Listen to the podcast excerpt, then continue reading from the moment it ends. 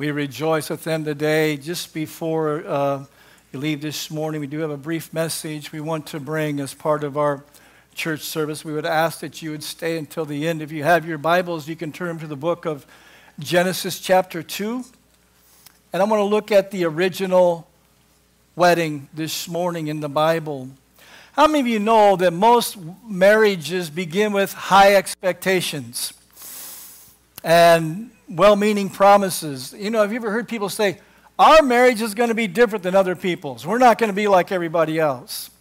And then you're confronted with life and all kinds of things happen. People have these great promises and idealistic thoughts. Um, There was a couple that used to come and preach in the Tucson church and, and give their testimonies. And it was Bob and Patsy McCottle. He's a chaplain for the L A County Jail uh, there in Los Angeles. And his wife, Patsy, would come and, and give, give their testimonies. She came out of a background of, both of them came out of gangs and heroin addiction. And God gloriously touched their lives. God opened the door for him to be a chaplain for the L A County Jail, actually an uh, actual employee of the L A County Jail, and just God opened that supernatural door through his testimony. But she always had a saying, and she would make everybody laugh. She said, it's you and me until the hubcaps come off. You know, and so how many of you know that's like, uh, that's like saying this is going to be eternity. We're not going back on this. And marriages may begin in heaven.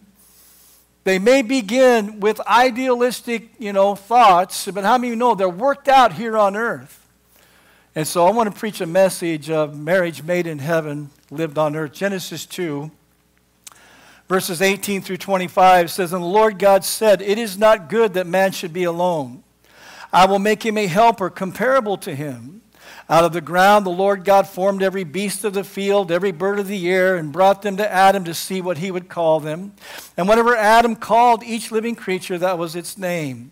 So Adam gave names to all cattle, to birds of the air, and to every beast of the field. But for Adam, there was not found a helper, helper comparable to him. And the Lord God caused a deep sleep to fall on Adam, and he slept. And he took one of his ribs and closed up the flesh in its place. Then the rib which the Lord God had taken from man, he made into a woman, and he brought her to the man. And Adam said, this is now bone of my bones and flesh of my flesh. She shall be called woman, because she was taken out of man. Therefore a man shall leave his father and mother, be joined together to his wife, and they shall become one flesh. And they were both naked, the man and his wife, and were not ashamed. This is God's original plan for marriage. You know, there is a great blessing to marriage. Now listen, some people are able to live a single life, and the Bible actually makes room for people who want to live a single life. Paul said in First Corinthians seven, he said, I want you to be free from the concerns of this life. An unmarried man can spend his time doing the Lord's work and thinking how to please him. But a married man has to think about his earthly responsibilities and how to please his wife. His interests are divided. In the same way, a woman who is no longer married or has never been married can be devoted to the Lord and holy in body and spirit. But a married woman has to think about her earthly responsibilities uh, and how to please her husband. So there's no shame in being single. And God says you can use your singleness to serve the Lord without distraction. But for most people, most people desire to be married. It completes something in them. You know, in verses twenty-one through twenty-four, it says, the Lord God caused a deep sleep to fall on Adam, and he slept, and he took one of his ribs and closed up the, fle- the flesh in its place. Uh, then the rib which the Lord God had taken from man, he made into a woman, and he brought her to the man. And Adam said, this is now bone of my bones and flesh of my flesh. She shall be called woman, because she was taken out of man. Therefore a man shall leave his father and mother, be joined to his wife, and they shall become one flesh. And so God's desire is that we were created to have a relationship with someone of the opposite sex. A unique covenant relationship, committed for life. And God saw that it was not good that man should be alone. And so he created woman out of out of his rib. In other words, there's something that, that completes uh, the man and c- completes that relationship, because he's being reunited that some, with something that was taken out of him. you know, this is not taking the place of God. We know that God completes us through salvation, and you can have a fulfilling relationship without marriage. And, but there is something that God has designed that, that completes us, and there is a, a something that's fulfilled in us through this relationship called marriage. I saw a Hollywood interview years ago with Goldie Hahn, who has lived with her partner, Kurt Russell, for decades. I don't know why you just don't just get married. You've been living together for decades. You might as well do it. But she said, I don't want to get married because I don't need a man to complete me.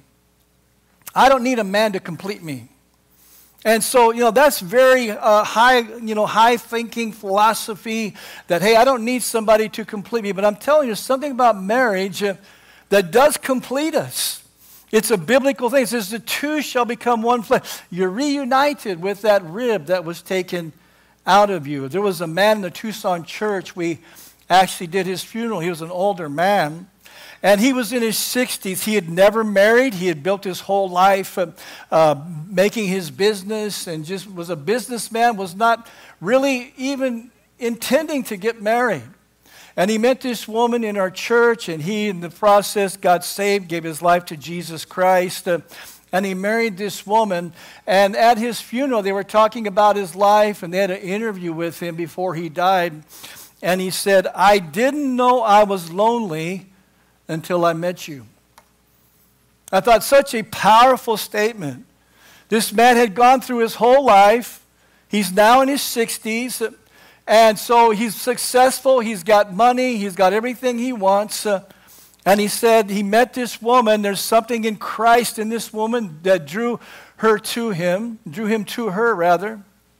And uh, he said, I didn't know I was lonely until I met you. And you know, that's true in a relationship sometimes. You meet that right person, that person that God has for you. And they fulfill something in your life, something that seems empty, something that is missing. Something kicked in in this man where he wanted bone of his bones and flesh of his flesh. That's also true in a relationship with God. A lot of times that we don't know, we need salvation until we come into the presence of God. We sense something that's missing in our lives. We know that divorce is common today, and it's sometimes necessary because there's been certain violations or abuse and different things, but it's not God's original intentions. In Mark chapter ten, verses two through nine, the Pharisees came to Jesus, as they came and they asked him, is it lawful for a man to divorce his wife, testing him? And he answered and said to them, what did Moses command you? They said, Moses permitted a man to write a certificate of divorce and dismiss her. And Jesus answered and said to them, because of the hardness of your heart, he wrote to you this pre- this precept. But from the beginning of the creation, God made them male and female. For this reason, a man shall leave his father and mother and be joined to his wife, and two shall become one flesh. So then they are no longer two, but one flesh. Therefore, what God has joined together, let not man separate. So God designed marriage to be a lifelong relationship where they would be one flesh. Somebody said years ago that when people get divorced, they don't just separate, but they are ripped apart because they are one flesh. And by the way, it's not just committing to another person. It's committing to another person of the opposite sex. Let's define that. It says, in the beginning, God made them male and female. Okay?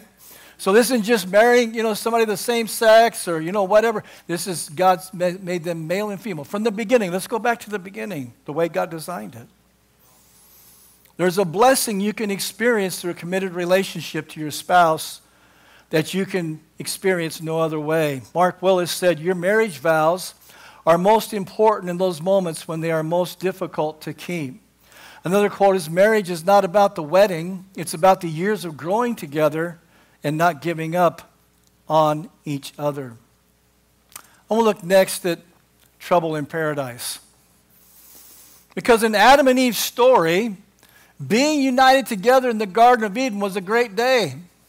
Think about this. They're living in paradise.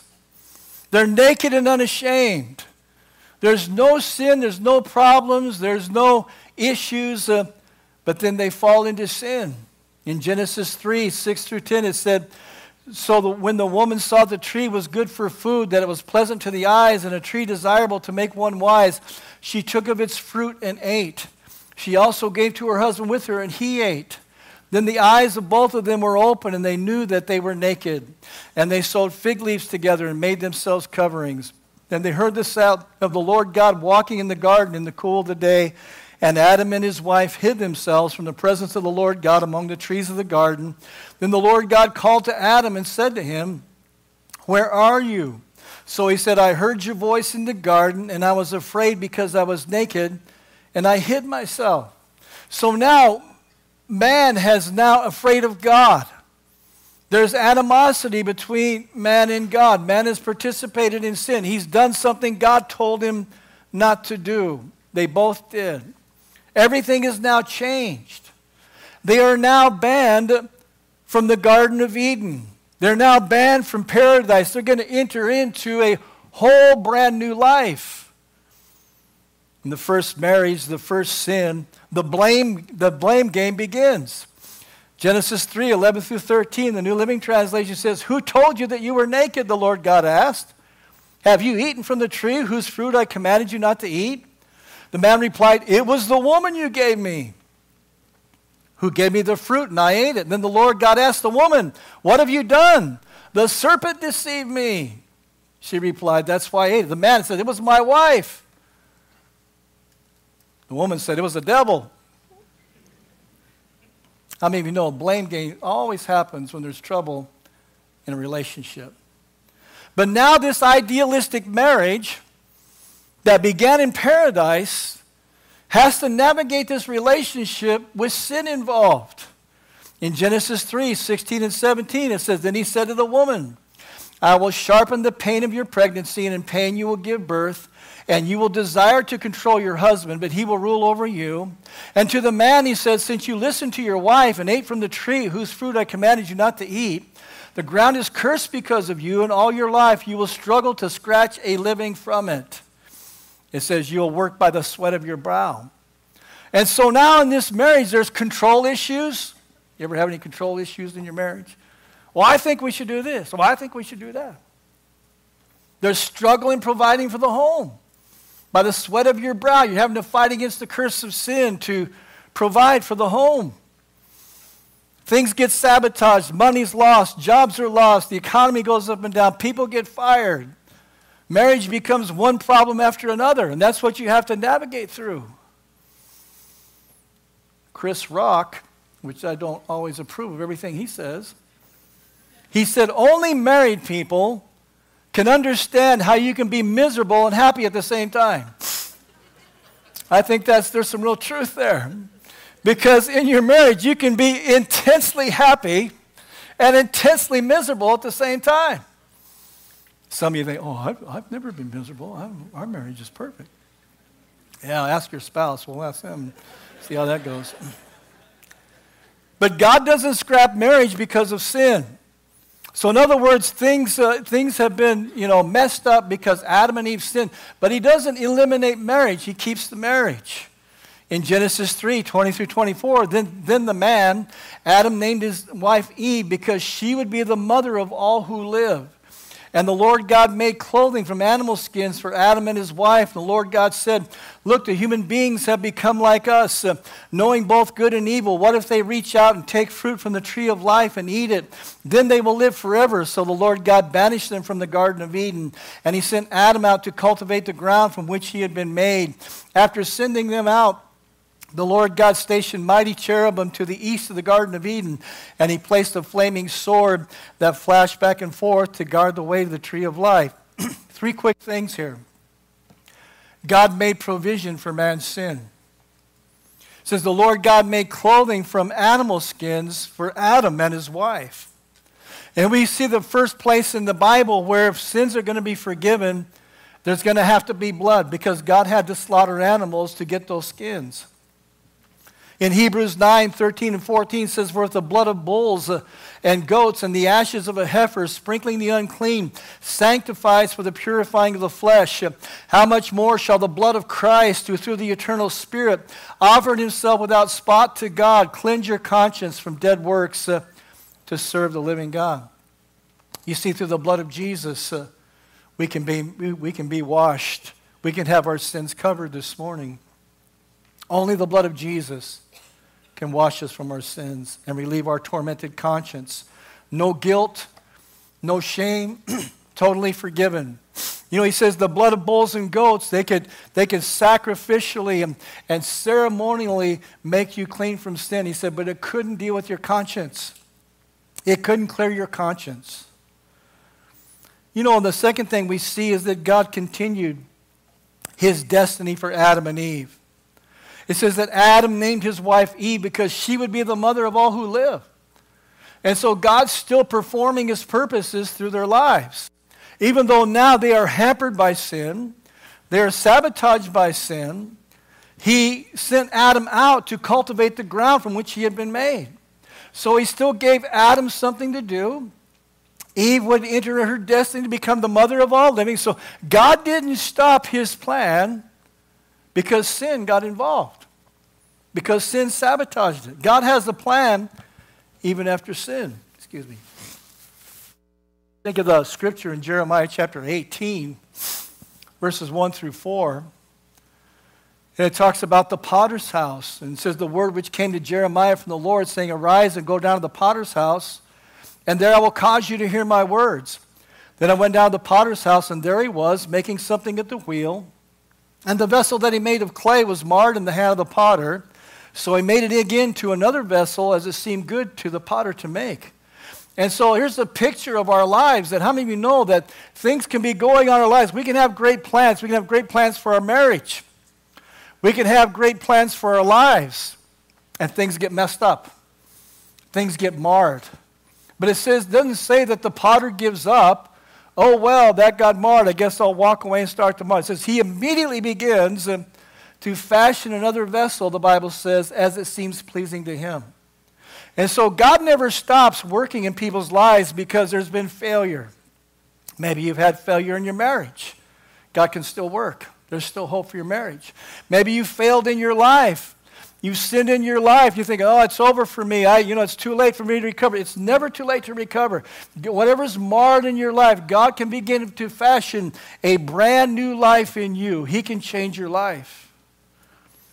The third thing is, is there's no going back to the way it was before. It says in this scripture, so the Lord God banished them from the Garden of Eden, and he sent Adam out to cultivate the ground from which he had been made. After sending them out, the Lord God stationed mighty cherubim to the east of the Garden of Eden, and he placed a flaming sword that flashed back and forth to guard the way to the tree of life. So in other words, Adam and Eve weren't going back to paradise. You know what happens that sabotages a lot of marriage, marriages is the nostalgic wish of, I just wish it was like it was before. I just wish it was like it was in the beginning.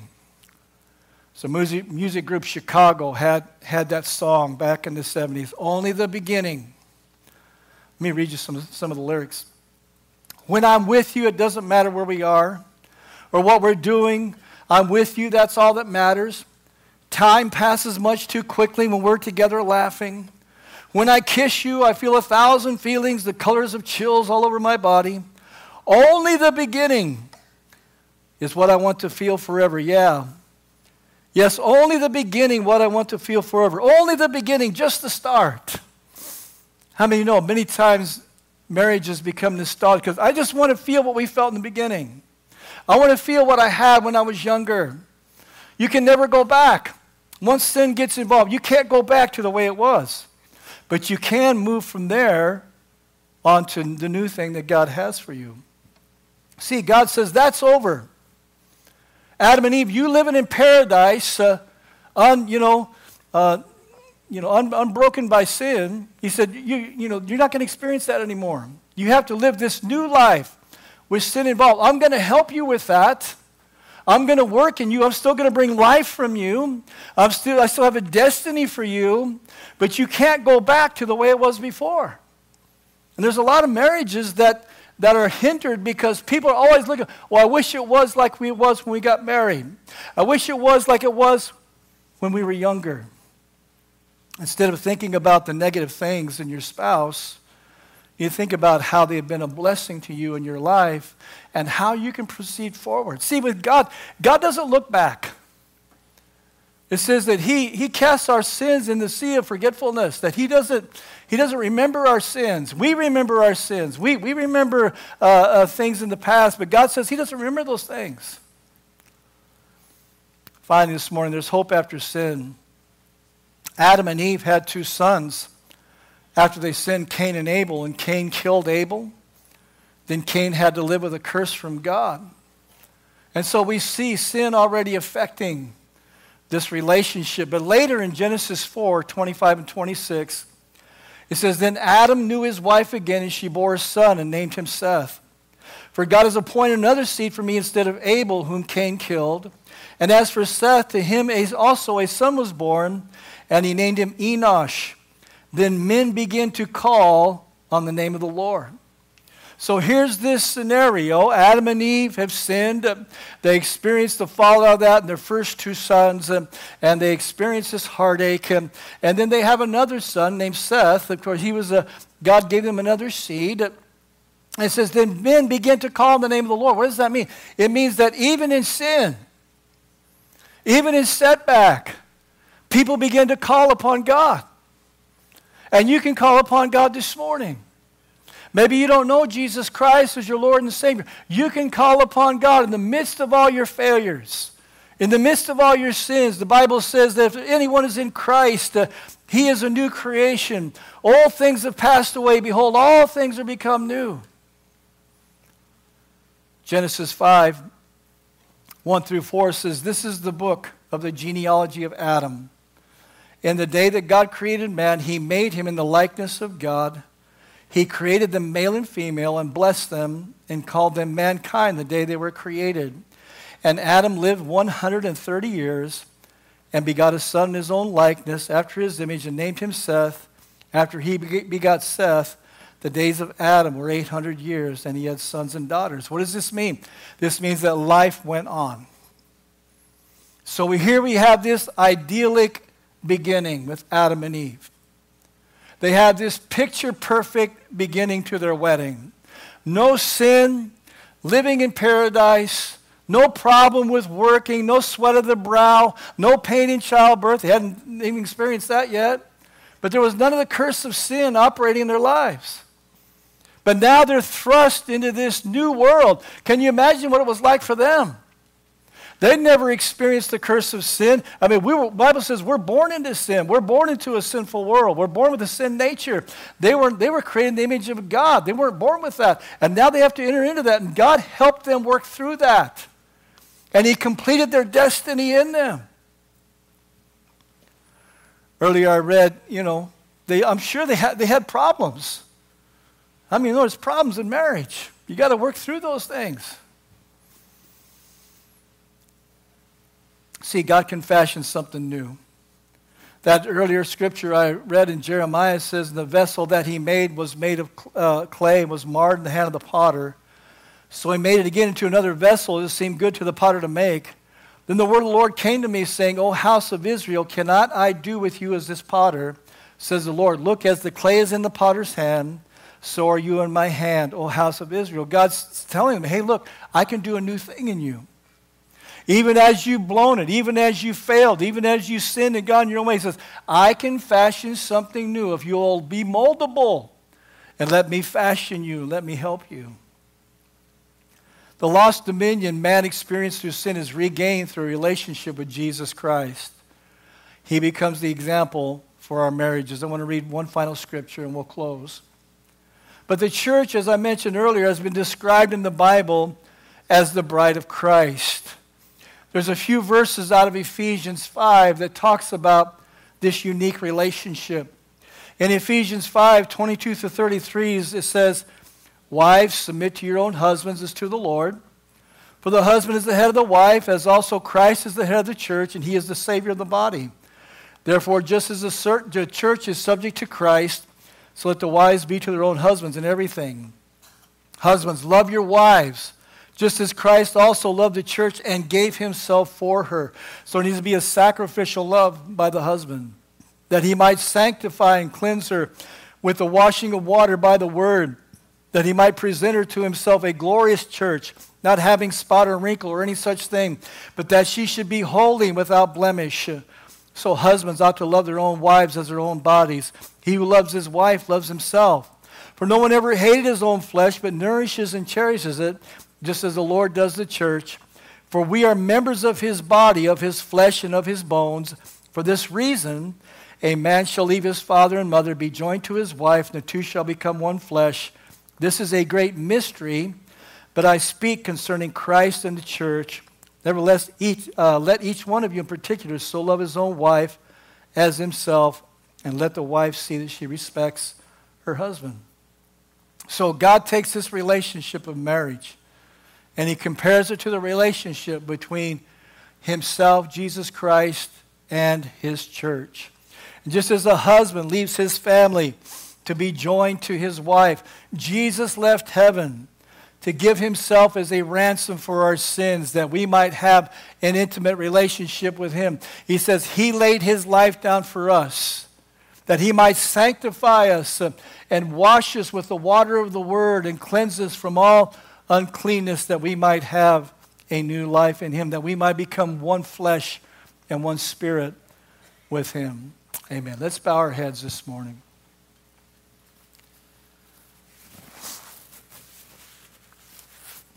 I appreciate everyone here who stayed, and we sense such a great blessing upon this marriage today. It's such a wonderful thing to rejoice with William and Tanya and their families that are gathered, many from afar. We appreciate your uh, journey and, and you taking time and the effort to be here today. We are rejoicing with them. But before we uh, close this service today, we want to give people an opportunity. Maybe you're here today. You do not know Jesus Christ as your Lord and Savior. See, William and Tanya wanted Jesus to be at the center of their wedding, and their hope is that if you came today and you don't know Jesus, you don't know him as your Savior, that you could know him today. Because what's made the difference in their lives is the presence of Jesus Christ. They were raised in good homes, raised in a godly way. But maybe that's not been your experience today. Maybe you were not raised in a good home. Maybe you're not raised in the ways of God. Maybe you grew up in sin and darkness, and, and you don't really know what this uh, Jesus thing is all about. You can know before you leave today. Maybe you're backslidden today. Maybe you once known the Lord and you knew what it was to have a relationship with Jesus Christ, but you've gone away from that today. God will help you if you'll turn your life to him. If that's you this morning, you're unsaved, or you're backslidden, you need Jesus Christ, we'd like an opportunity to pray with you before you leave today. This wedding, maybe you came for a wedding, but this, this day can be a total life-changing event in your life.